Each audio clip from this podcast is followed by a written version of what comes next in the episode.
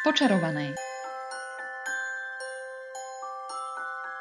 Slovenský podcast o chlapcovi, ktorý prežil, pripravovaný poteráčkami Aniš, Ellen a Lucy. Týždenne sa sústredíme na jednu z kapitol kníh o Harry Potterovi. Občas spolu rozoberáme aj aktuálnu tému, ktorou svet Harryho Pottera žije, alebo sa vraciame k niečomu, o čom vám chceme povedať. Vítajte pri 13. kapitole s názvom Nikolas Flamel. V tejto kapitole vlastne vidíme Harryho a trio, ako sa im pomaly končia vianočné prázdniny a začínajú sa tak chystať na školský rok a druhý pol. A súčasne môžeme vidieť, že sa začínajú pripravovať na ďalší metlobalový zápas Chrabromil proti Biflomoru. Ak tento zápas vyhrajú, chrabromilčania, tak poprvýkrát za posledných 7 rokov vlastne predbehnú Slizolin, takže Wood im dáva riadne do tela a tie tréningy sú teda dlhšie a dlhšie. No a napriek tomu, že teda výzlievské dvojičky sa snažia na tých tréningoch ešte ako tak zabávať, tak ich Wood teda upozorňuje, že sa takto nemôžu správať, pretože v ďalšom zápase bude rozhodcom profesor Snape, čo máme hneď taký jeden veľký zvrat na, na úvod. Harry sa o túto novinu podelí teda samozrejme s Ronom a Hermionou, ktorí mu tam radia, ako sa môže vyhnúť tomuto zápasu, ale Harry nakoniec je odhodlaný, že musí ísť na tento metlový balový zápas. Do toho tam ešte prichádza Neville, ktorý chudák má zviazané nohy a doskackáva tam len.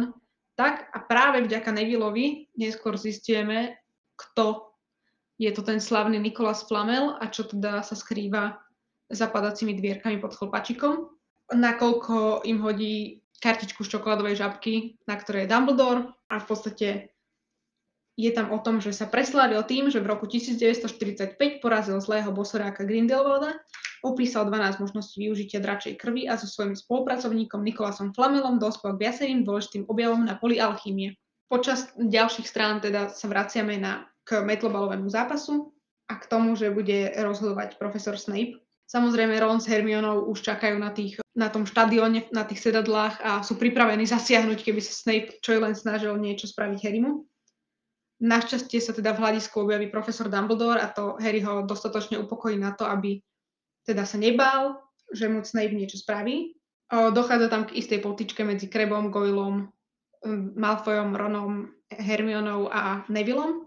Až im takmer ujde to, že Harry sa vrhol strmhlavu dole a presvišťal len tak okolo profesora Snape'a a chytil zlatú strelu, čím v podstate Chrabromil vyhral, dostal sa na čelo tabulky. Po zápase teda Harry šiel odniesť svoju metlu a zistil, že profesor Snape sa tam niekam vykráda do zakázaného lesa.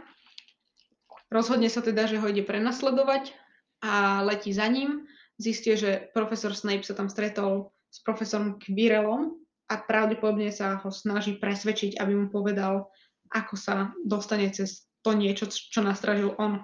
No samozrejme túto novinku hneď uh, hovorí Ronovi a Hermione, ktorí teda rozmýšľajú, že čo s týmto budú robiť ďalej. Samotná kapitola sa rozkladá na 13 stranách a medzi hlavné postavy môžeme radiť teda trio, Vúda, Weasleyovské dvojčky, Nevila, Draka a jeho dve chudorľavé cintľavky, Snape'a, Quirrella, Dumbledora a Madame Pomfriovu. Hermiona vyskočila na rovné nohy. Taká naradostená bola naposledy, keď dostala za domácu úlohu svoju prvú jednotku. Počkajte ma tu, zvolala a vyštartovala hore schodmi smerom k dievčenskému internátu. Harry s Ronom si sotva stačili vymeniť udivené pohľady a už sa prihnala späť. V rukách držala obrovskú knihu. Vonkoncom mi nenapadlo pozrieť sa sem, šepkala vzrušenie. Požičala som si to z knižnice pred niekoľkými týždňami ako ľahšie čítanie. Ľahšie vravíš, opýtal sa posmešne Ron, Hermiona mu však prikázala, aby bol ticho, že musí niečo nájsť. Prehadzovala strany ako zmyslov zbavená a stále si čosi hundrala. Napokon našla, čo chcela.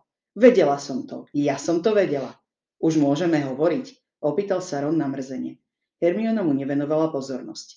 Nikolas Flamel, šepkala vzrušenie je doposiaľ jediný, komu sa podarilo vyrobiť kameň mudrcov. No a ja poviem ešte teda druhý citát. Neville pokrutil hlavou. Nechce mať ešte väčšie problémy, zahundral. Musí sa mu postaviť Neville, poučoval ho Ron. Je zvyknutý robiť ľuďom zle, to však neznamená, že mu to musíš trpieť a uľahčovať. Nemusíte mi opakovať, že nie som dosť odvážny na to, aby som bol v chrabromile. To mi povedal už Malfoy. Hneval sa Neville. Harry siahol do vrecka svojho habitu a vytiahol čokoládovú žabku, poslednú, čo, čo mu zostala z Hermionineho vianočného balíčka. Podali ju Nevilleovi, ktorý vyzeral, že sa každú chvíľu rozplače. Si hodný 12 Malfoyov, poznamenal. Rockfordský klobúk ťa vybral do chrabromilu. Je tak? A kde je Malfoy? V prašivom slizoline. Neville si rozbalil žabku a na perách sa mu zjavil úsmev. Ja by som teda začala tým, že prečo bol Snape vybraný ako rozhodca? To On mi príde... prihlásil, nevybral, nikto ho nevybral. Ale len tak random, ja som si vždy myslela, že to rozhoduje proste Madame Hučová. Ja si myslím, že ono je to tam niekde buď v závere spomenuté, v tých záverečných kapitolách, že on sa prihlásil že keď videl, že v tom prvom zápase sa Harrymu niečo dialo, že on v tom ďalšom si to chcel poistiť. Lebo to bol ako to, čo vracal Jamesovi ten dlh. Akože rozumiem, že sa prihlásil, že čo bol jeho dôvod, ale ja nechápem, že akoby prečo mu to povolili, chápeš? Lebo však aj Madame Hučová mo- mohla dozerať. Proste učila ten metlobal, tak mne dáva zmysel, že aby ona rozhodovala každý krát. Lebo toto bolo podľa mňa iba jeden jediný krát, kedy zápas rozhodoval niekto iný, nie? No, tuto by som teraz si ja dovolila poznamenať, že to, že sme doteraz videli vždycky Madame Hučovú rozhodovať zápas a videli sme ju aj v ďalších o, kapitolách, neznamená nutne, že to vždy rozhodovala ona. Aj keď teda si myslím, že to vždycky robila ona, ale OK. Ak by to dávalo zmysel, aby to robila iba ona. Ja si myslím, že mnoho zápasov sa tam nespomína.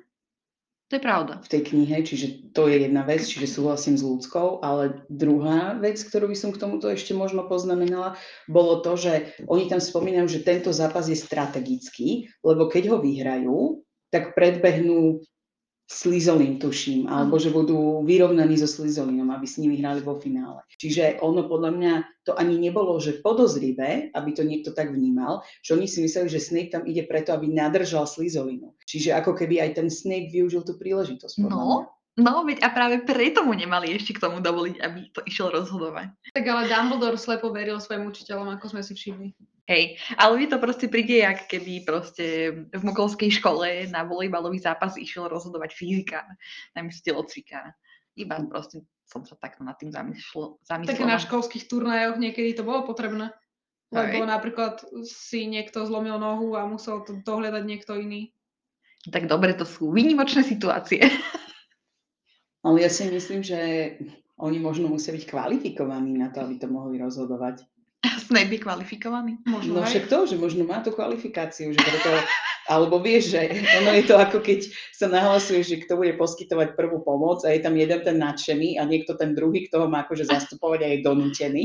Že možno tak to bolo, že chceli, že aby boli dvaja, keby náhodou ona ochorela a on taký, oh, no tak dobre.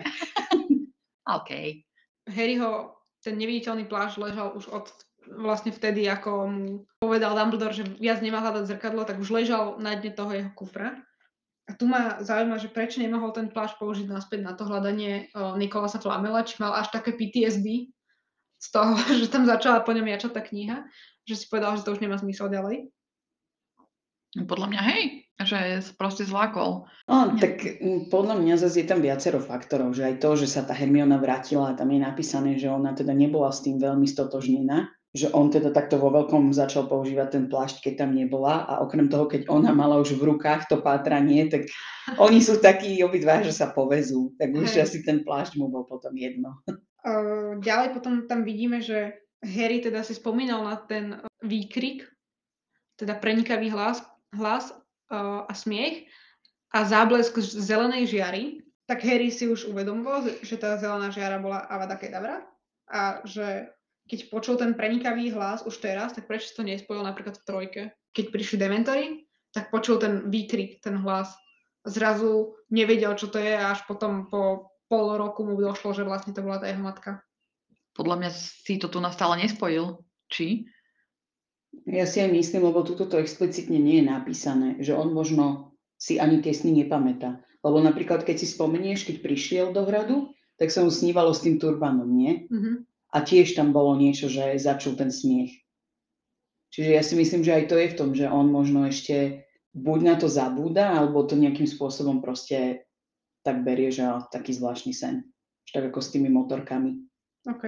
No a k tomu, že prečo zrovna Snape bol rozhodca, tak mňa tiež zaujímalo, že prečo to nemohol byť niekto...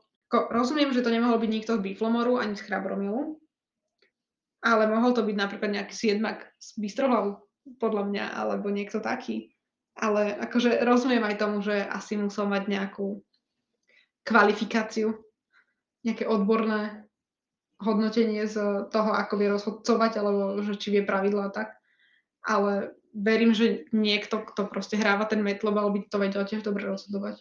To je pravda. No ale tak ten Snape sa tam nanominoval kvôli nejakým dôvodom. Očividným, hej, no ale áno, ja si tiež myslím, že niekto lepšie to mohol rozhodovať. Ja som si všimla inak chybu gramatickú na strane 223. Viem, že ľudské ju tam má, ale som chcela vedieť, že či aj Ellen. Je tam, že 10 minút. No tak to, to nie je gramatická chyba, to je preklep. Preklep, pardon, hej. Áno. tak si to nevšimli za 20 rokov. Vieš, ono, Word to nepočiarkuje. Ale keď chceš, môžeme do niektorého z podcastov pozvať knižnú editorku. Dajte vedieť, hlavne vy, čo nás počúvate, že či by ste mali o takúto epizódu záujem. Ďalej teda Wood hovorí, že majú prestať Weasleyovci robiť hovadiny, pretože by im mohol strhnúť body profesor Snape rozhodca Snape. Myslíte, že za tie fauly v Metlobale sa strhávali aj body, alebo ako myslel? Nie. To inak, to som si vôbec nevšimla teraz, keď, na, keď to tak hovoríš, tak je to úplná blbosť, ale možno Je to v anglickom, v anglickom je to tiež, že by nám mohol strhnúť body, áno. Ja som to ale pochopila, nie že pochopila, ale že je to možno nejak zjednodušene povedané, že keby tam boli nejaké fauly alebo niečo, že možno im nepridá tie penalty, ktoré by mali mať tak ale povedal, že môže nám strhnúť body, tak mne to prišlo také, že možno za každý ten faul v tom vetlobale im ešte mm. strhnú body. To podľa mňa nie. Skôr to asi možno myslí, že im dá nejaké trestné body. Alebo keď on tak rád strháva body, tak určite má naštudovanú nejakú príručku alebo niekde v školskom poriadku sa píše, že pokiaľ niekoho úmyselne zraníš počas hrania metlovalu, tak ti môže strhnúť 5 bodov. A Snape, ako ho poznáme, vyťahne pravidla, nalistuje stranu 394 a tam to vidí. Ďalšia vec, čo mňa zaujala, bolo, že Harry zamieril rovno do klubovne, kde Hermiona s Ronom hrali šach. Šach bolo to jediné, v čom Hermiona prehrávala. A toto mi príde také zaujímavé, lebo práve že šach zvyknú hrávať podľa mňa dosť takí múdri ľudia. Že je to celkom taká logická hra, na čo by sa mi práve že Hermiona dosť hodila. Ja si myslím, že ona bola taká tá, ako sa to povie, že book smart. A... Myfľoška, hej? Mm, ja tak strašne nemám rada to slovo. Ale je to ono.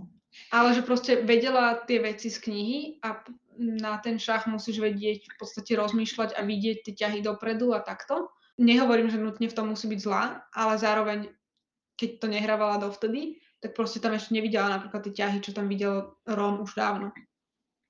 Súhlasím v podstate s tým, čo si ty povedal, ale ono to je veľmi aj o tom, ako máš aj mnoho športov takých, že máš ľudí, ktorí sú prirodzene na to nadaní, vidia to v tom, ako presne je ten Ron, a potom sú takí ľudia ako Hermiona, ktorí si to musia vyslovene drinou dosiahnuť. A ona bola ešte podľa mňa skôr, že neskúsený hráč. Že to je celé. Hej, že vlastne ona to nehrala. Ja som tak pochopila, že jej to proste nejde, že je v tom zlá. Že našli jej slabinu. Ale podľa mňa by to nebola jej slabina teda. Oni sa možno z toho tešili, že našli jej slabinu, ale zároveň si neuvedomili, že dobre, tak možno nehrávala predtým ten šach. Ani, ani Harry mu predsa ten šach nešiel. Hej, to je pravda. Ja som sa na tým až takto nezamyslela. Ja som tam iba videla, že, že stále tam prehrávala, ale nedávalo mi to zmysel. Ale zase, keď to takto hovoríte, že ona to asi predtým nikdy nehrala, tak OK. No, ešte môže byť aj jeden faktor a to je to, že sme sa minule rozprávali o tom, ako tie figurky komentujú naspäť. Že ona možno je neistá, keď tie figurky hovoria naspäť niečo. Vieš, že sa nechá nimi zmiasť, lebo aj to je také, že ona počúva tie názory ostatných. Mňa skôr tu na zarazil ten fakt, že Ron alebo Harry tam povedali, myslím, že Ron povedal, že by jej to malo pomôcť, to prehrávanie. Že ju majú nechať tak, že jej pomôže, keď, sa nau- keď bude prehrávať. Mm. Tak to ma tak zarazilo. Prečo? Neviem. Akože oni to asi mysleli tak, že ona je vždy tá najmudrejšia, všetko vie, všetko, ne? že aby si vyskúšala aj tú druhú stranu. Ale podľa mňa je to aj v tom, že ona v tom ich priateľstve, akože mne sa to veľmi páči, ale že keď ona povie, že ide sa do knižnice, keď ona povie, že ideme si opakovať na skúšky a pripravím rozvrhy, tak oni sú takí, že áno, nehadajú sa s ňou, ale že toto jedno, že kde oni proste majú ten svoj nejaký priestor, čo jej nejde, že podľa mňa aj toto je do veľkej miery k tomu. Hej. Že nie len o tom, že prehráva, ale no. že proste jej vedia ukázať, že keď sa chcú aj oni niečo hrať alebo niečo robiť, v čom ona nie je dobrá, tak proste, že jej to prospeje. Vnímať tie iné perspektívy. Mňa ešte potom pobavili tie Hermionine a Ronové rady, že prečo by eh, Harry nemal hrať, alebo teda, že čo všetko má spraviť, tak by to pripomenulo tie snahy, keď sa ľudia chceli vyhnúť modrej, modrej, teda chceli získať modrú knižku na vojenčinu, aby nemuseli ísť. Takže zlom si nohu, tvár sa, že si si zlomil nohu, zlom si ju naozaj. To aj mňa pobavilo, to bolo strašne cute. Hlavne ako keby to Madame Pomfriova nevedela fixnúť len tak, že tvár sa, že si chorý. Ďalej, že iného stíhača teda v Chrabromile nemajú a teda nemohol by Chrabromil nastúpiť, čím Harry teda hovorí, že bude hrať aj tak. Nebavili sme sa o tom, že majú tých náhradníkov na tom metlobale? Nemohol by niekto ho zastúpiť tak či tak? Tak ako mohol, ale bol by neefektívny. Asi. No ja si myslím, že aj na základe toho, že McGonagallová mu vylobovala to miesto, že to tam bolo zúfale s tými stíhačmi.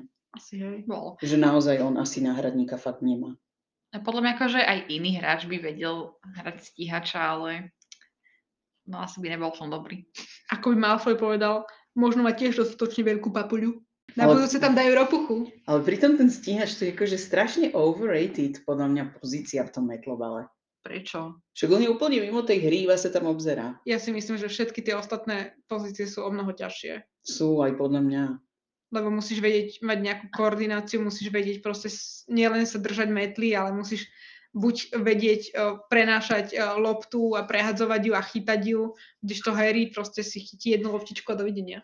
Akože súhlasím, že aj iné pozície sú ťažké, ale ja si myslím, že stíhač je rovnako ťažký. Lebo neviem, či ste to pozorne čítali, ale tú loptičku je vidno dobre. No ale to je na tom je také rýchla. zvláštne, že chudák Harry má pofiderné okuliare, ktoré ani neviem, že či má správne dioptrie. A je tam najväčší geroj na tej pozícii, hej. Takže ono celé je to také, že ja rozumiem, že chceli mu vymyslieť nejakú vynimočnú pozíciu. Ale za to, že, ne, Teda že má okuliare, neznamená, že nemôže byť dobrý v stíhačstve. Ja nevravím, že nie, ale chápeš, že je to tak úplne už logický error. Teraz poviem niečo veľmi hnusné, ale viete, on je už zvyknutý vidieť rozmazanie, takže on tú zlatú strelu vidí lepšie ako všetci iní. sa mu to neguje, hej. že mi prišlo také, také zlaté ten Neville, aký bol taký dotknutý, že, že ako sa ho dotklo, že nie je dosť odvážny podľa Malfoja. A pritom on bude potom úplný hero na konci. Tak hej, ale trvalo mu to 7 rokov. No a čo? Ale dostal sa tam. Mňa skôr fascinuje to, že ten Neville tam skákal až od, odkiaľ to sa stretol s Malfoyom pri knižnici. To je na treťom poschodí. A on tam akože celú dobu si ho nikto nevšimol. No tak ja neviem. tak asi nie. Keď na to stačilo jednoduché zaklinadlo, ktoré vedela spraviť Hermiona. Ja si myslím, že v tom je aj ten faktor, že keď sa všeobecne vie, že Neville je tá obeď Malfoyova, tak pokiaľ sú tí ľudia skôr na Malfoyovej strane, alebo sú čistokrvní, alebo tak, tak jednoducho to ignorujú. Ale dobre, ale mohol preskakať jedno poschodie a tam stretnúť hockoho iného. Ale tak možno mal proste smolu, že akurát tam nikto nebol. Vieš že si predstaviť vyskakať toľko poschodí? Preboha. No nie, ale v podstate nemal na výber. Čo mal robiť? Mal tam ostať navždy. Neviem, skúsiť to nejako odčarovať sám. Tak ale veď e, to mal iba nohy zviazané? Áno. Jaj? Ale toto je zvláštne, keď teraz nad tým uvažujem, že oni by predsa mali mať nejaké kúzlo, ktoré by mali hneď vedieť, že keď sa ti niečo stalo a potrebuješ pomoc v tom hrade, že by si proste iba povedala Vystredila to iskry. kúzlo, alebo proste, že by to niekoho privolalo. A vlastne, že mi to príde v dnešnej Vogue ére, že je to ako naozaj málo safe pre tie deti. Ale to ako všeobecne tu o tom často diskutujeme, Srali na ne. že tam tie deti sú naozaj ako, že si robia, čo chcú. No, podľa mňa na škole sa neočakáva, že deti sú v nejakom extra nebezpečenstve, nie? Ale vieš, že aj tuto deti učíš od malička, musíš zavolať 112. Alebo, Sú o tom pesničky už pre toddlerov, hej? Čiže tým pádom tam Aha. tiež by malo byť nejaké také kúzlo. Alebo napríklad, keď si v škole a máte prestávku, tak tam je nejaký dozorujúci učiteľ, ktorý proste dáva pozor na tú chodbu aby, a zjape po študentoch, že nebehaj a neviem čo. Na každej chodbe to tak je. Aj, aj na dvor, keď sme chodili, tak proste niekto tam bol z toho učiteľského No, a to je aj tu. Oni to tam častokrát opisujú, že niekto mal službu, hej, keď ho stretli tam podvečer alebo čo. Tak podvečer, ale tu nás javne cez len tak random si mohol vyskakať proste asi že 4 poschodia alebo koľko. No to vravím, že mal dať kúzlo 112 a dozorujúci učiteľ by mu prišiel pomôcť. Ale ja tomu rozumiem, že sa hambil. A to sa mi ešte tak páčilo, že tu bola zase ukázaná tá moja obľúbená štvorka. Že nie je to iba tá trojka, ale aj ten Neville k ním patrí. Toto je úplne moje OG. Mne sa strašne páči ten Neville. On je super. Potom mu dajú tú žabku, Mhm. kde je tá kartička Dumbledora. Áno. A tuto, keď teda čítajú, čo je na tej kartičke, tak tu je napísané, že Hermiona vyskočila na rovnej nohy. Taká naradostená bola naposledy, keď dostala za domácu úlohu svoju prvú jednotku. Chceš to nejak rozvinúť, lebo ja áno. No mňa len zaujíma, že tým pádom ma ako známkujú na raporte. Áno. Toto bolo, presne som sa toto pýtala, keď som to doma čítala ľudský, že či Hermiona chodila ešte na základnú školu, Muklovskú, to sme sa zhodli, že hej. Čiže tam by mohla dostať tú jednotku, ale potom sme si pozreli ešte anglickú verziu. A hlavne to podľa mňa nesúvisí s tým, že dostala jednotku v tej, na tej základnej škole. Áno, nesúvisí, ale ja som, keď som si prečítala túto vetu, tak som začala rozmýšľať, že kde ona mohla dostať jednotku? No, tak jedine na Muklovskej škole. Áno, lebo ako sme zistili v neskorších e, knihách, tak dostávali tie prekonáva očakávania, teda P, Áno. potom dostávali tie O ako outstanding, potom T ako troll a tak. Áno, ale to je známkovanie na VČU. Tam to bolo tak predstavené. Čiže nevieme, ako známkujú dovtedy. To podľa Áno. mňa všade známkovali takto. A prečo by mali rôzne známkovacie? Podľa mňa nie. Ale v celej peťke už tak známkovali, že ich na to chcú pripraviť akoby. Ja si myslím, že tak známkovali aj predtým. Len proste No. im nebolo povedané, že inak takto sa budete známkovať aj neskôr. Lebo aj všetké podľa mňa známkovali týmto istým spôsobom, pokiaľ správne Mhm. spomínam. Mhm. No, lebo ja som to chápala tak, že toto, čo mali to prekonáva očakávania a tak ďalej, že to je tak, ako keď ty máš maturitu, alebo proste, u nás sú to normálne známky, ale čo som myslela skôr je ten monitor. Že si potom školy určia, že koľko percent ťa zoberú, keď si mala v tom monitore. A že ja som to tak pochopila, že to je ako keby vyjadrenie nejakého percentilu, s ktorým pokračujú potom ďalej. Mm-mm. Toto som ja teda vôbec tak nepochopila. A nie, No ale naspäť k tomu, k tej jednotke, sme si potom pozreli anglickú verziu a tam je to teda lepšie napísané. tam je, že Hermione jumped to her feet. She hadn't looked so excited since they got back the marks for their very first piece of homework. Čiže iba známky. Čiže to znova potvrdzuje tú teóriu, že môžu mať tieto známkovania ako na VČU. Hej, Lebo napríklad, keď si to tak vezmeš, tak napríklad na maturite máš rovnaké známkovanie ako po celý čas školy. áno. No ale to je to, že maturita je dosť zastarala. No tomto. čo? Ale je to podľa mňa aj tu na tak, že majú jednotné hodnotenie. Tam Myslíš, nedáva zmysel, aby mali rôzne. Ako môže byť ešte to, že ona mala slovné hodnotenie na tej domácej úlohe. Myslíš, že Rockford, škola Vysokásy, ktorá je tam 1586 miliónov rokov a ich VČU je nejaké strašne moderné? Tým, No že- ale to je to, že ja si napríklad nemyslím, že ich známkujú. Ja si myslím, že majú slovné hodnotenie. ale oni nie sú vo Fínsku. Aj mali slovné hodnotenie. No ale na čo sú im tie známky, rozumieš? Podľa mňa ich známkujú, pretože napríklad v trojke mali to, že eh, keď robili tie záverečné skúšky, tak tam ich známkovali určite. Mi netvrď, že teraz ich neznámkovali. A veď tie známky, akože áno, v ideálnom svete tie známky nemajú byť, majú byť iba nejakým tým tvojim hodnotením, že ako si počínaš ty. A máš proste, aby si vedela, či sa máš zlepšiť alebo nie. Súhlasím. Určite Ešte- mali známky. Určite to nebolo slovné hodnotenie. Ja si myslím, že tam bolo maximálne tak záver, že prospel, alebo prospel s nejakou rezervou. Nie, toto absolútne nesúhlasím s tebou, Ale- ty boomer. Tu na nie sme na základnej škole na, v prvom ročníku ani v druhom, Včeličky. včeličky a uh, hviezdičky, kde si mala na každý štvrť rok slovné hodnotenie. Ako, čo si myslíš, že zubári dostávali, teda Hermioniny rodičia, pán a pani Grangerovi dostávali každý štvrť rok, že Hermiona je najlepšia študentka vo svojom ročníku, veľmi sa jej darí. Nie.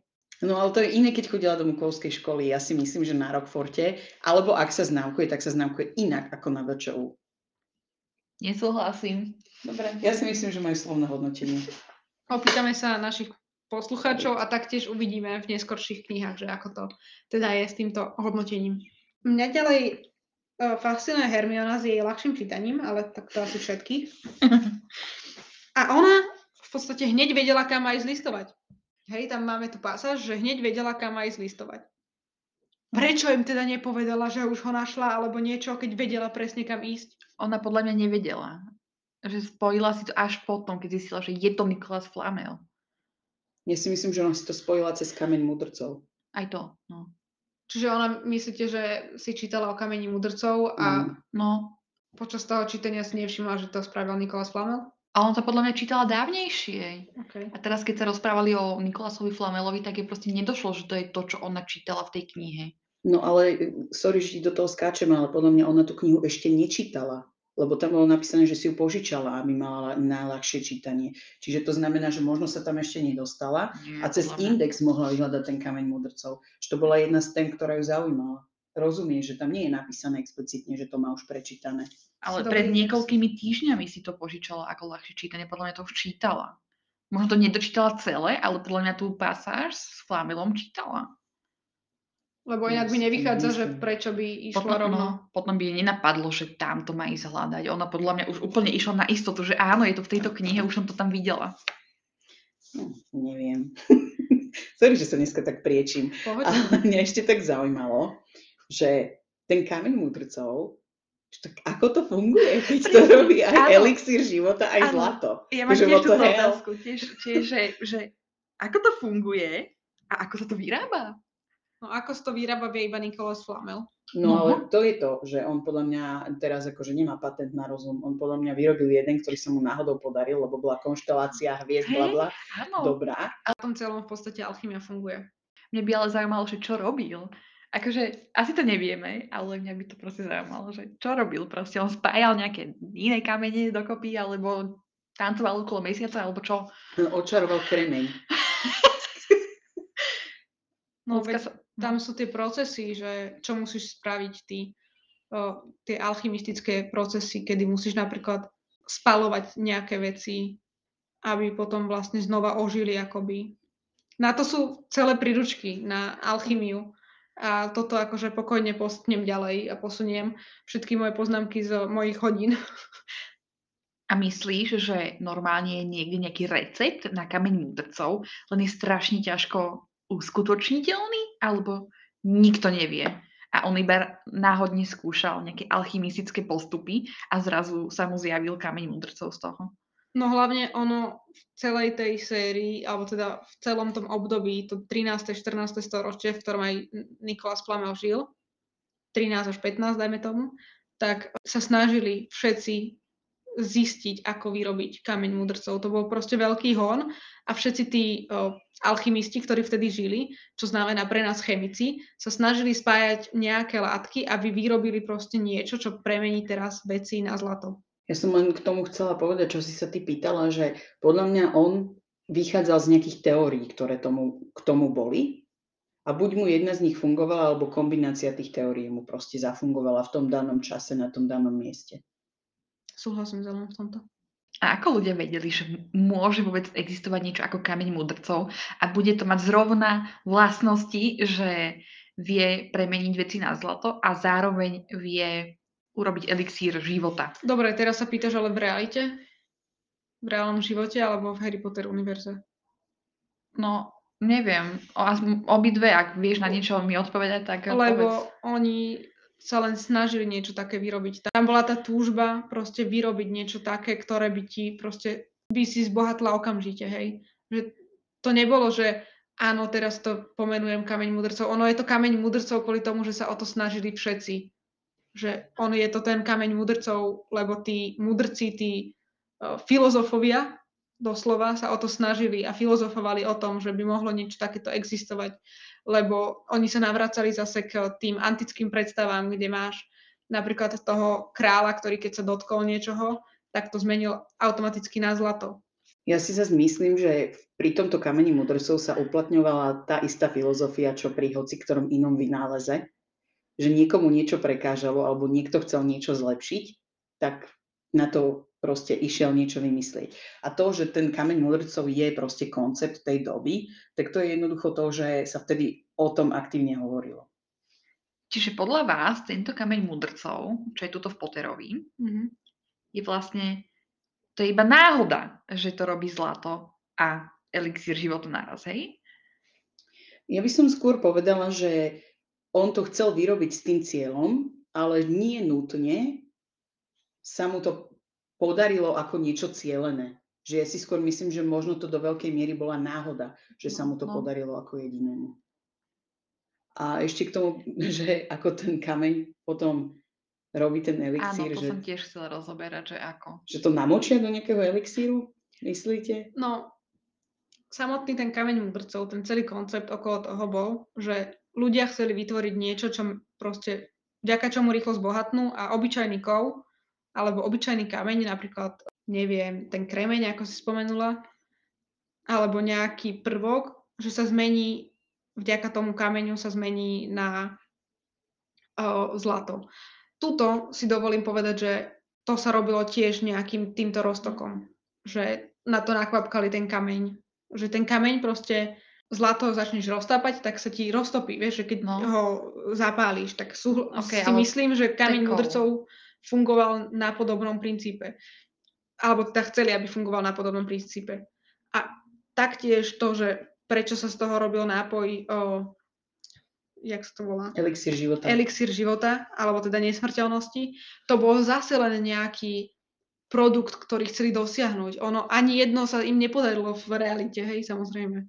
A myslíte, že tento kameň mudrcov bol akoby nekonečný? Nie. Nebol. Že Vedeli by, akože dá sa, dal sa minúť? Áno, dal sa minúť. A myslím, že to je aj na konci Potterovky. Áno? No nie, že sa dal minúť, ale tam je napísané, že on mu ho vráti s tým, aby si vyrobil ešte dostatok elixíru, aby teda si zariadil všetko potrebné. No. Ale nie je tam nikdy no. napísané, že sa tým pádom ten kameň minul. Áno, toto Ako, si aj ja pamätám. Pre mňa je toto veľmi zaujímavé, čo si ty povedala, že vlastne z toho kameňa sa to rozrábalo ďalej. Lebo ja som si to v tej svojej detskej 11-ročnej mysli predstavovala tak, že máš proste nejaký elixír, ktorý by mohol byť elixír života, buchneš tam ten kameň dovnútra, aby sa vyluhoval a potom to už piješ, ako keď zarobíš si hej. Napríklad. Ja som sa inak doteraz na týmto vôbec nezamýšľala, že ako by to mohlo fungovať. Alebo to zlato som si predstavovala tak, že cez ten kameň v nejakom špeciálnom uhle zasvietilo nejaké špeciálne svetlo a potom ten šutér, na ktorý padlo to svetlo, zmenil na zlato. No, ja teraz čítam oficiálne vyjadrenie na uh, wiki, hej.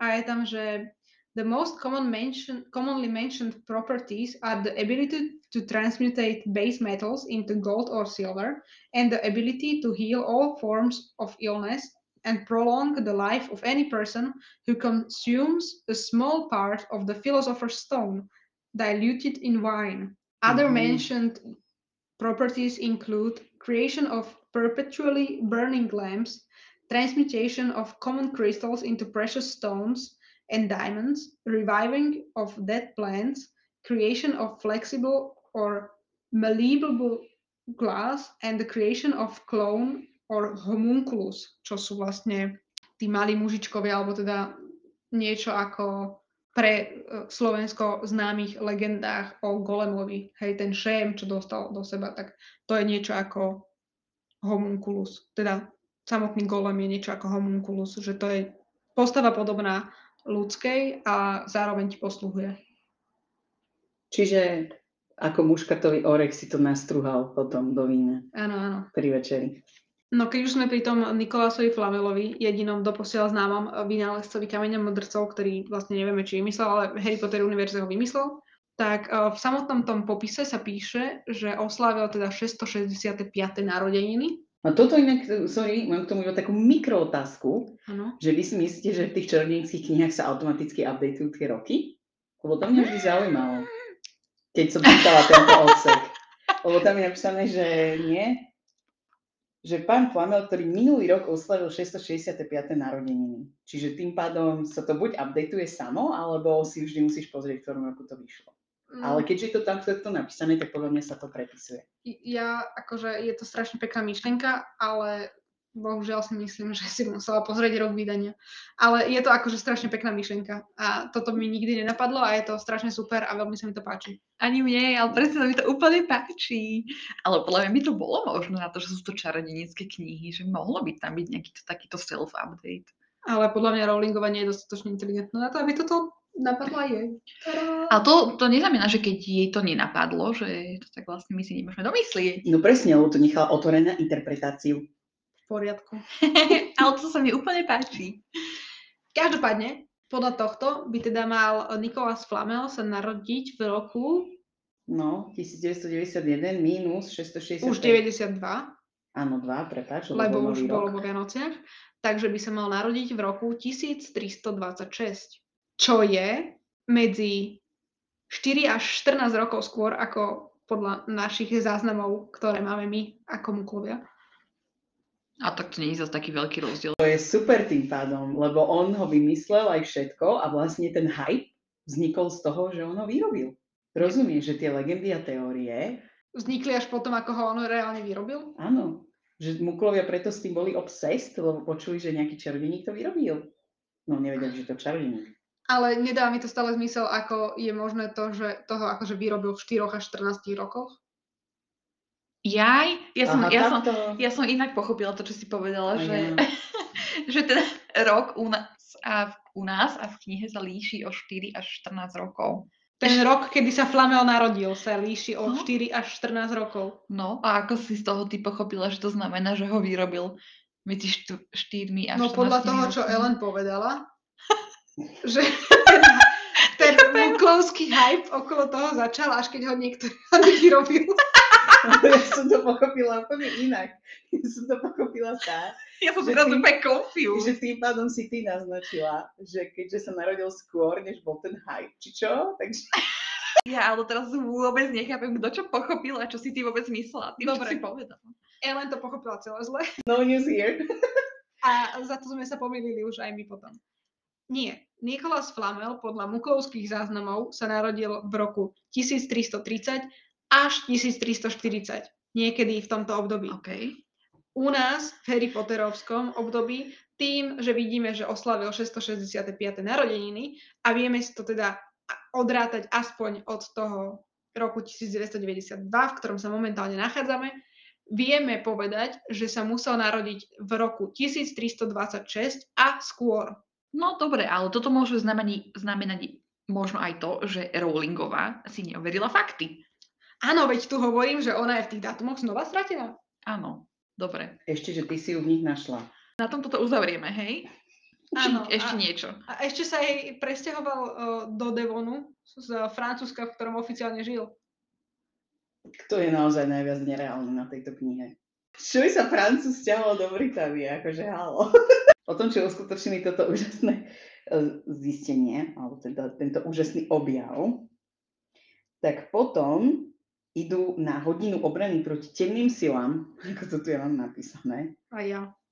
a rozprávajú sa teda o tom, že čo by spravili, keby mali kameň mudrcov.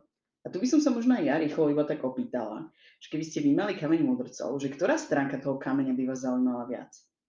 To zlato alebo ten život? Asi zlato. Fakt? Mňa by asi viacej lákalo to zlato. Naozaj? Aby som si užila ten svoj život, čo zatiaľ mám. Jej! No, pre mňa to bol vždy úplne proste ten elixír života. A ty by si chcela byť nesmrteľná, hej? No, Dokiaľ sa nerozhodne, že to chceš ukončiť. Chcela by si vidieť všetkých okolo seba umierať. Ó, Akože ja by som radšej mala kratší a kvalitnejší život. a je gry. ja tomu rozumiem, ale mňa zaujíma, čo bude potom. A Akože potom, chápem aj tvoju, potom, a potom. chápem aj tvoju stránku.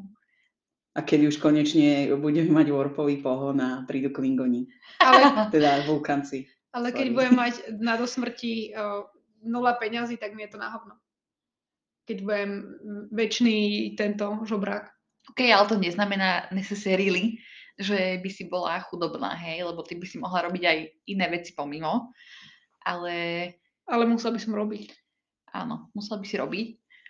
Ale ja si to tak predstavujem, že za to zlato by som si kúpila lode a lietadla a cestovala by som po celom svete a išla do tých krásnych hotelov, ktoré majú úžasné výhľady a objednávala by som si každý deň jedlo, lebo neznášam varenie. a, a tak. Vidíš, ja by som najbližších tisíc rokov iba chodila do práce a domov a doma upratovala. a takýto život by si chcela? Taký, Áno. Ale taký život už máš, tak na čo ho chceš predlžovať? A zase nechcem skončiť ako Voldemort, ktorý v podstate na to, že bol čarodeník, umrel ešte skôr ako väčšina, ako je teda ten nejaký priemerný čarodenický život, tak umrel ešte predtým. OK, ale on umrel pre, preto, lebo ho niekto zabil. Neumrel. A mňa by ale zaujímalo, že ten Nikolás Flamel, keď pije ten elixír života, tak ako vyzerá? Vyzerá už úplne ako taký zošoverený detko? Áno. Áno? A čo ste si mysleli, že vyzerá čo, jak mladík? Ja som si myslel, že vyzerá ako detko, ale že taký ten zachovalý detko. Ja si ho predstavujem úplne s takoutou kriedovou pokožkou, takú jak pomaly až Batilda Bakeshotová má, také tie vlasy, ktoré sú úplne až proste biele, že to ani... Jak taká zošoverená slivka biela? Áno. A taký, taký úplne, že vidíš cez tú pokožku všetko už. Aj keby tak na začiatku možno tých prvých uh, eh, 200 rokov tak nevyzeráš, ale podľa mňa, že čím dlhšie, tak tým viac tak vyzerá. No ale vráťme sa ešte k tej hodine, čoho to bolo, temných síl. Hej, obrany proti temným sílám. To máš aj ty tak v tej knihe? Na hodine obrany proti čiernej mágii. Mm-hmm. No, ale toto sme už rozberali, mám pocit. Ale o, to už v prvom ročníku sa učili, ako ošetriť ránu po uhryznutí vlkolakom. Veď to nedáva žiaden zmysel. Mm-hmm. V trojke sa tam rozčulujú, že ešte sme len pri svetlenosoch a pikulíkoch a ešte sme sa nedostali k vlkovakom, keď im tam príde suplovať Dumbledore, Snape. Mm. A ja som sa nad týmto zamýšľala. A tu nás sa už učia, ako ošetriť rány po uhryznutí. A okrem toho má to nejaký zmysel, veď keď ťa kusne vlkovák, tak dovidenia do počítenia. Ja si myslím, že toto je taký elementárny blok, že ako zareagovať na tie hrozby, keď sa ti proste niečo stane. Nemyslím si nutne, že už preberali také zložité tvory, ako sú vlkovaci, ale to je tiež také otázne, lebo ten Quirrell tiež mohol mať úplne nejaké zvláštne kurikula oproti tým ostatným. Takže boh vie, do akej hĺbky to riešili. Ale čo si ja skôr myslím, že vo veci je to, že Rowlingova sa začala zamýšľať nad tým, ako im stupňovať tú náročnosť až niekde v tej tretej, štvrtej knihe a túto proste buchla iba niečo, čo jej napadlo. Hej, ale súčasne to nemá zmysel ošetrovať ránu po čom uhryznutí, nie? No podľa mňa má, lebo čo keď vykrvácaš? Rozumieš, že ako vlkolak ešte máš aký taký život, ale keď umrieš, no tak čo už? No v tej Británii, ako ju poznáme vo svete Harryho Pottera, ako vlkolak tiež nemáš nejaký extra život. No áno, ale aj tak by si podľa mňa mala vedieť, ako zareagovať na tie zranenia. Alebo aspoň ako to vyhodnotiť, že či sa premení alebo nie. A veď každé uhryznutie je, že sa promení. Ale čo, ak je to proste nejaké škrabnutie aj vtedy? Ja si myslím, že ako náhle sa ti dostane napríklad slina do tvojho obehu krvného, tá vlkolačia, tak oh, tým pádom sa z teba stáva vlkolak. Pomaly sa presúvame teda už, že sa blíži ten metlobal. A tuto, ako Harry komentuje, že bol nervózny a tak ďalej. A tuto úplne v závere tohto odseku je napísané, že Vďaka Snapeovi prežíval Harry na hodinách elixírov týždeň čo týždeň úplnej muky. Čo ak sa medzičasom dovtípil, že vedia o kameni mudrcov, Odkiaľ by to však vedel, Harry mával občas taký čudný pocit, že Snape vie čítať myšlienky. Čiže to je presne to, na čo som narážala v tej našej extra epizóde o Fantastic Beasts, že ten Snape mal pravdepodobne nadanie aj na legilimenciu. Mm-hmm. Ale oni nevedel ten človek, keď mu niekto číta myšlienky? No nevieš to. Nie. Ale otázne je, že do akej miery, hej, on aj to vedel. Lebo to, ako tam bolo teda, že Queen je super na to nadaná a tak ďalej, že možno iba Snape tam tak zahliadol, že kameň mudrcov? Keď sa na neho tak pozeral možno. Alebo kameň? A myslíte, že mu fakt čítal myšlienky? Len tak randomly? Ono to nie je potvrdené, ale teda tá teória tam existuje, že Snape mal pravdepodobne nie len na nadanie na oklumenciu, ale že bol aj prírodzený legilimens. Ja si tiež myslím, že proste za to vedel vždycky odhadnúť, čo ten Potter chce spraviť. Že on áno, snažil sa ho tým častokrát chrániť a na druhej strane zisťoval veci, ktoré nechcel vedieť. Ja som sa nad tým takto vôbec nezamýšľala, že on by mu reálne čítal tie myšlienky v bežný školský deň. Ja si myslím, a práve ma to dosť znepokojuje, že ten Snape to používal proste na tých študentov. Lebo ako inak by napríklad vedel vždycky, ako, dobre, ešte pri tých elixíroch možno, ale vždycky vedel aj povedať, že čo spravil Neville zle na tých elixíroch. A nemyslím Mm. si, že to bolo len tým spôsobené, že ten elixír proste zmenil nejakú farbu. Ja som to tak pochopila, že hej, že Snape bol taký dobrý v tých elixíroch, že vedel, vedel v ktorom kroku čo spravil zle. Lebo on tam proste vedel, že keď eh, si išla v smere hodinových ručičiek miesto proti smere, alebo keď si to eh, zamiešala iba trikrát miesto 5 krát a takto, on všetko to vždycky vedel, tak No, ja si myslím, že on bol taký dobrý v tých elixíroch, že to vedel povedať. Ako ja zase netvrdím, že on ma, bol taký legimens, že vedel proste tie myšlienky im čítať. Že ja si skôr myslím, že niekedy nejaké, Útržky? no, že útržky mu prešli do, do tej hlavy alebo tak. Ale na druhej strane on podľa mňa, pokiaľ aj to nadanie mal, tak musel aj veľmi pracovať na tom, aby sa štítil pred tým, lebo to je mimoriadne náročné, keď proste denne ti prejde pod rukami, že desiatky, možno stovky študentov a ty teraz sa pozrieš na každého z nich a vidíš na úplné kraviny, aké oni rozmýšľajú. nadržaní tínedžeri. Alkoholy, fenoly. A ďalej sa teda presúvame na samotný battleballový zápas, eh, kde ma hneď zarazilo to, že Neville bol šokovaný, že Hermiona a Ron majú čarodejnícky prútik na metlobale. Že si ho tam priniesli. To mi prišlo úplne také, že to nebolo zvykom, že ten čarodejník nosil ten prútik vždycky so sebou. No, bol, keď si dospeli, podľa mňa, ale deti. Vieš, že podľa mňa oni ho po škole tam ho, hopli do izby a čau. Lebo vieš, aj keď si podľa mňa malé dieťa, ten prútik je dosť veľký. Kam ho budeš dávať? A, Vieš, nemáš ešte nejaký držiak na to, alebo čo? a hlavne ho nepotrebuješ No. v bežný deň. Ale ty vlastne nemôžeš čarovať len tak. No presne, že aj oni majú vlastne čarovanie mimo učební zakázané, tak zbytočne sa s ním bude trepať na metlobalový zápas. Ja som si to vždycky predstavovala, že si ho dávajú do takého náprstného vačka, ktorú majú v habite z druhej strany, z, vnútra. Ale akože ja som si tiež myslela vždy, že to nosia so sebou aj študenti, ale teraz akože keď sa nad tým takto zamýšľame, tak dáva zmysel, že si ho niektorí nechávali aj v izbe. Ako Vlastne. hej, ale mne to príde, aký by si tam čarodeník v podstate nechal pravú ruku a odišiel bez nej. Hej, akože chápem. Ron a Hermiona si nacvičovali púzlo na zviazanie nôh, ktoré vlastne Malfoy použil na Nevilla. Mhm. Toto ma šokuje to, že či by pre toho Snape'a ako rozhodcu bolo také zlé, keď mu zviazali tie nohy. Veď ako to je také, že on nebiehal pod tým ihriskom jak nejaký futbalový rozhodca, ale Ale možno by nevedel dobre udržať rovnováhu na Áno. tej metle. Ja si to predstavujem, ako keď hráš kalčeto a zrazu by Snape bol ako ten panáčik. Hej.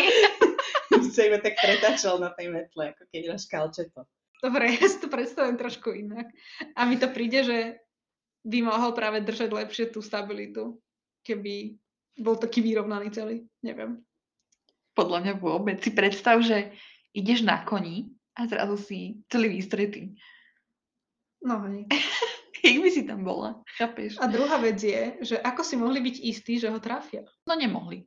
Tam Potterovi začarujú a spoja nohy. Inak teraz, keď sme sa pred chvíľkou bavili o tom, že oni to vlastne majú zakázané to čarovanie, tak vlastne Hermiona takto porušovala školský poriadok. Áno.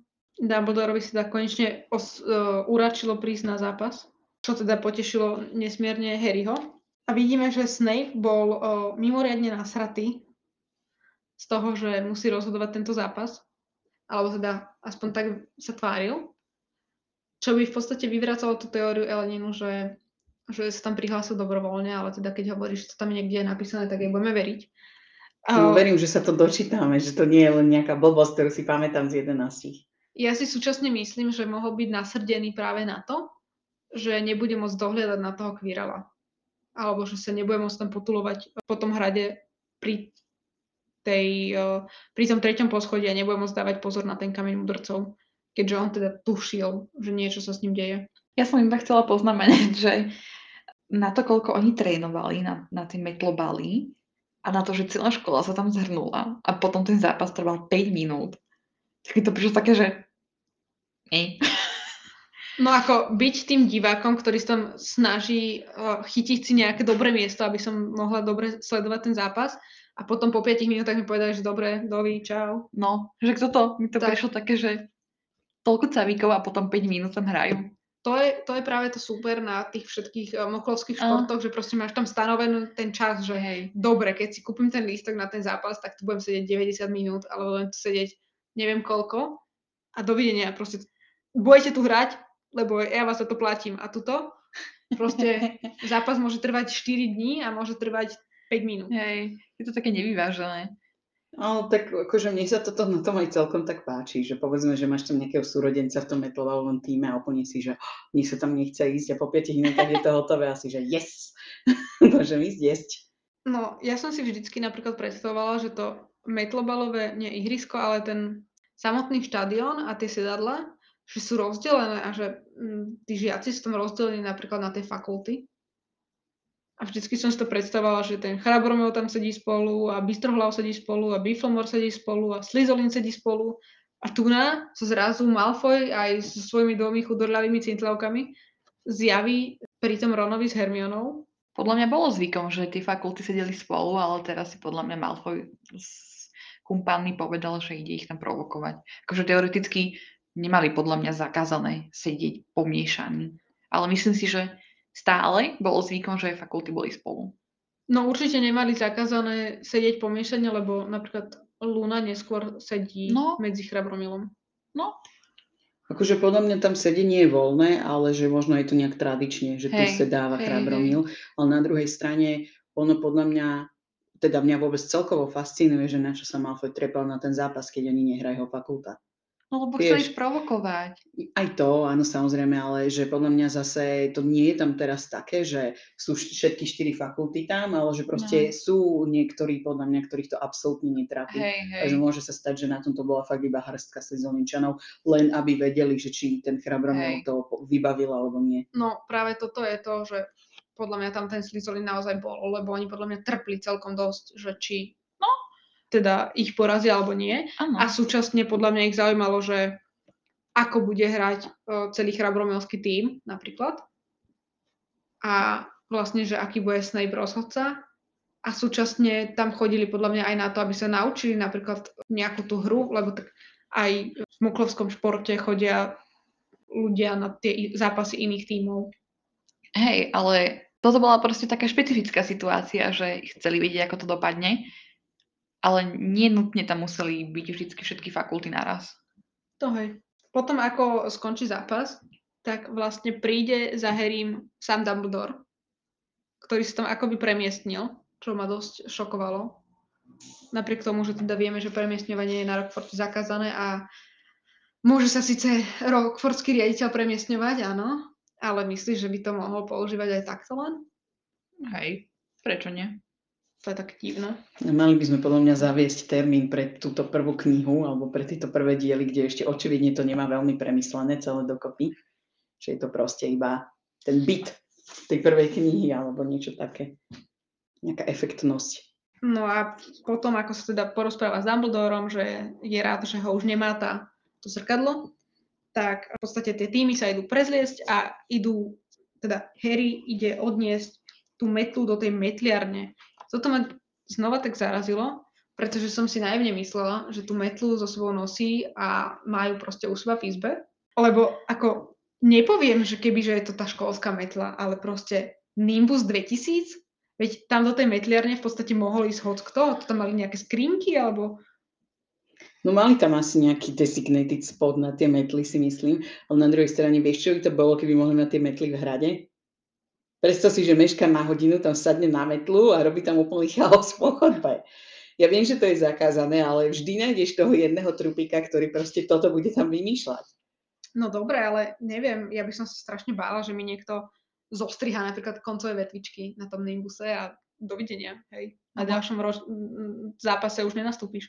To musí byť nejaké špeciálne kúzlo, ktoré proste odpudí ruku kohokoľvek iného, kto nie je majiteľom tej metly. To čo je zápisníček či denníček, čo sme mávali kedysi? A možno to proste majú v nejakej skrinke, veď to tam není vyslovene napísané, že ich tam majú len tak pohodené. A mne sa páčilo to slovo, že metliareň.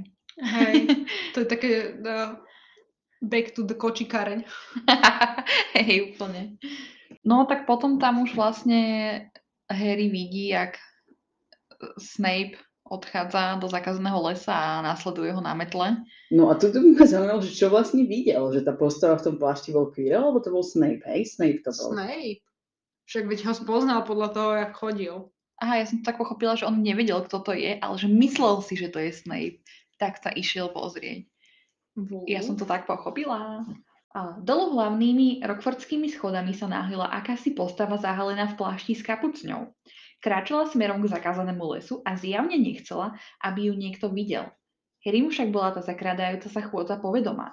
Snape chce nepozorovane preklznúť do lesa, zatiaľ čo ostatní večerajú? Čo má za ľubon?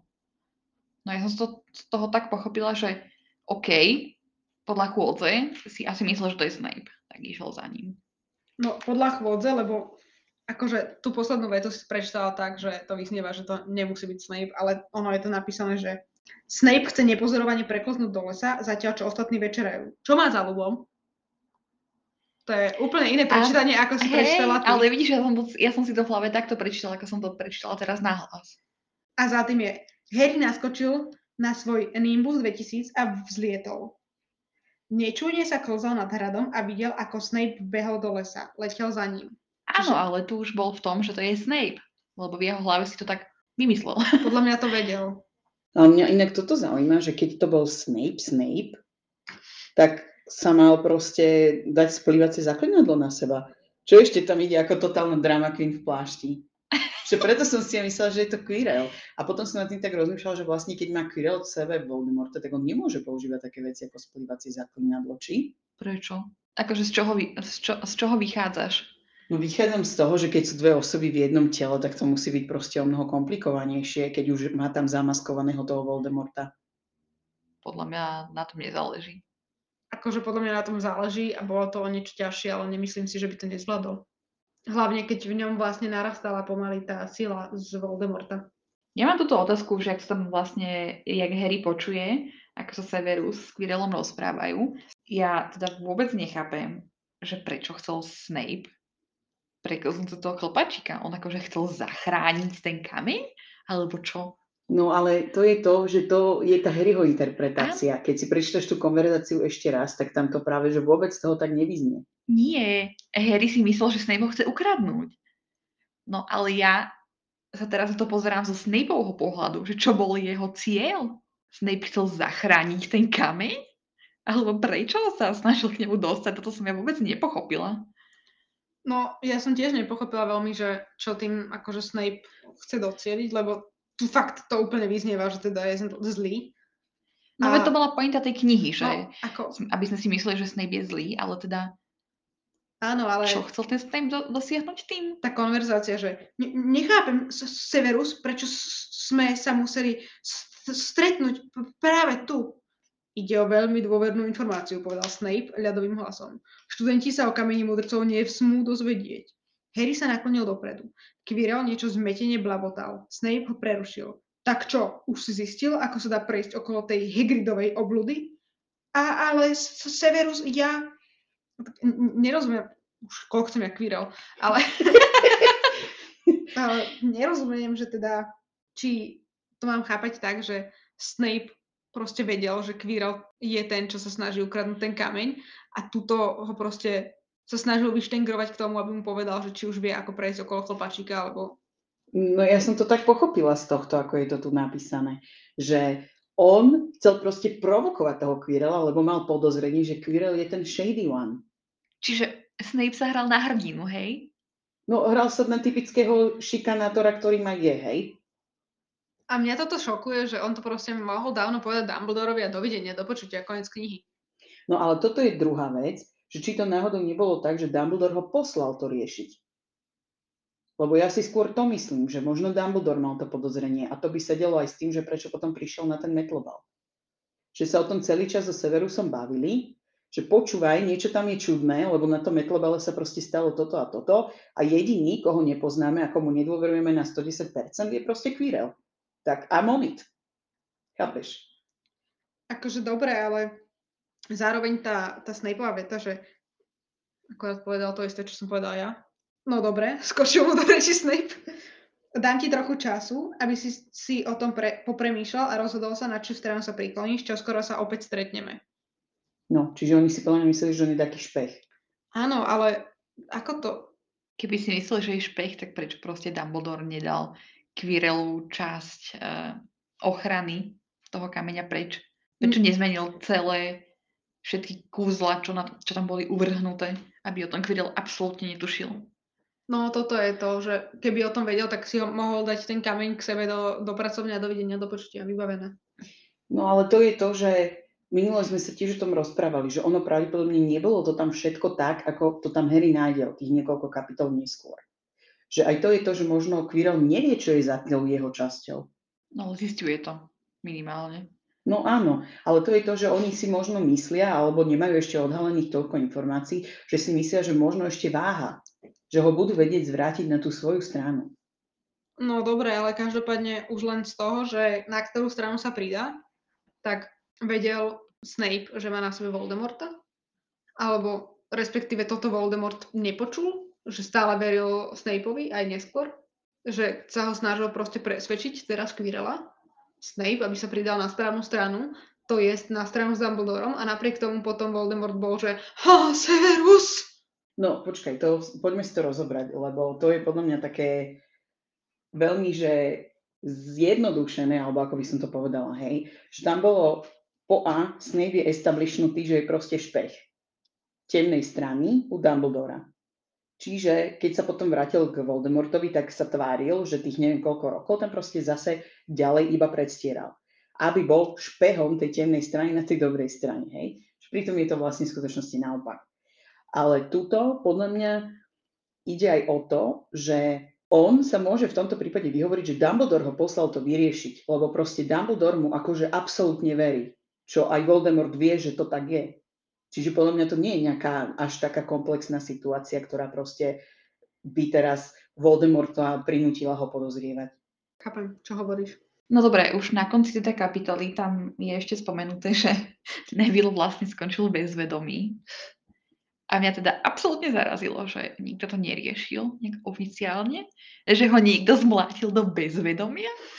Akože, akože halo. Ale- Ochrana level Rockford.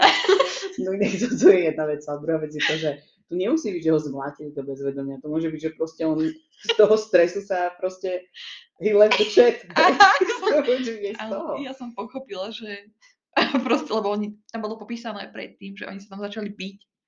A ešte, ešte e, teda vrieskal Ron po Harrym, že a ja som urobil Malfoyovi monokyl a Neville sa sám pustil do kreba a No. Je síce stále v bezvedomí?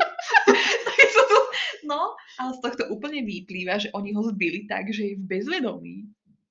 Naozaj, či tam je fainted, alebo že či je unconscious. Dobre, ideme pozrieť anglickú verziu. And I gave Malfoy a black eye and Neville tried to take out Crab and Goyle single-handed. He's still out cold, but Madame Pomfrey. vlastne je Ale to zmláti úplne. Všetci to majú. Ja si Na ale nemyslím, že ho zase zmlátili, že on proste tam fe- faintol z toho. No neviem. No neviem.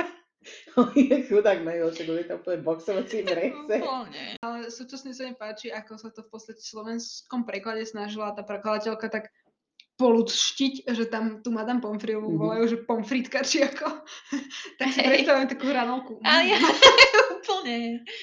A to v angličtine nie je. Áno, nie je, ale mne sa to páči, lebo to je také typické slovenské, Áno. prezývaš každého. Hej. No ešte na záver prečítam úplný koniec kapitoly, ak môžem.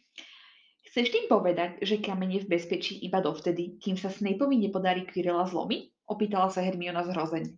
A to sa stane na budúci týždeň, povedal Harry. Toto som ja celkom nepochopila, že odkiaľ zobral, že na budúci týždeň. No, tu má v angličtine je to dokonca It will be gone by next Tuesday. Takže na deň presne. Toto, ne, ne, nepochopila som, že či mi tam niečo ušlo, ale odkiaľ si vycúcal budúci týždeň. Toto som nepochopila ani ja. Akože absolútne vôbec. Je možné, že v tej angličtine, keď je to, že next Tuesday, nie je to nejaké niečo, čo sa tam používajú proste? často, že nie je to nejaká slovná hračka? Podľa mňa nie.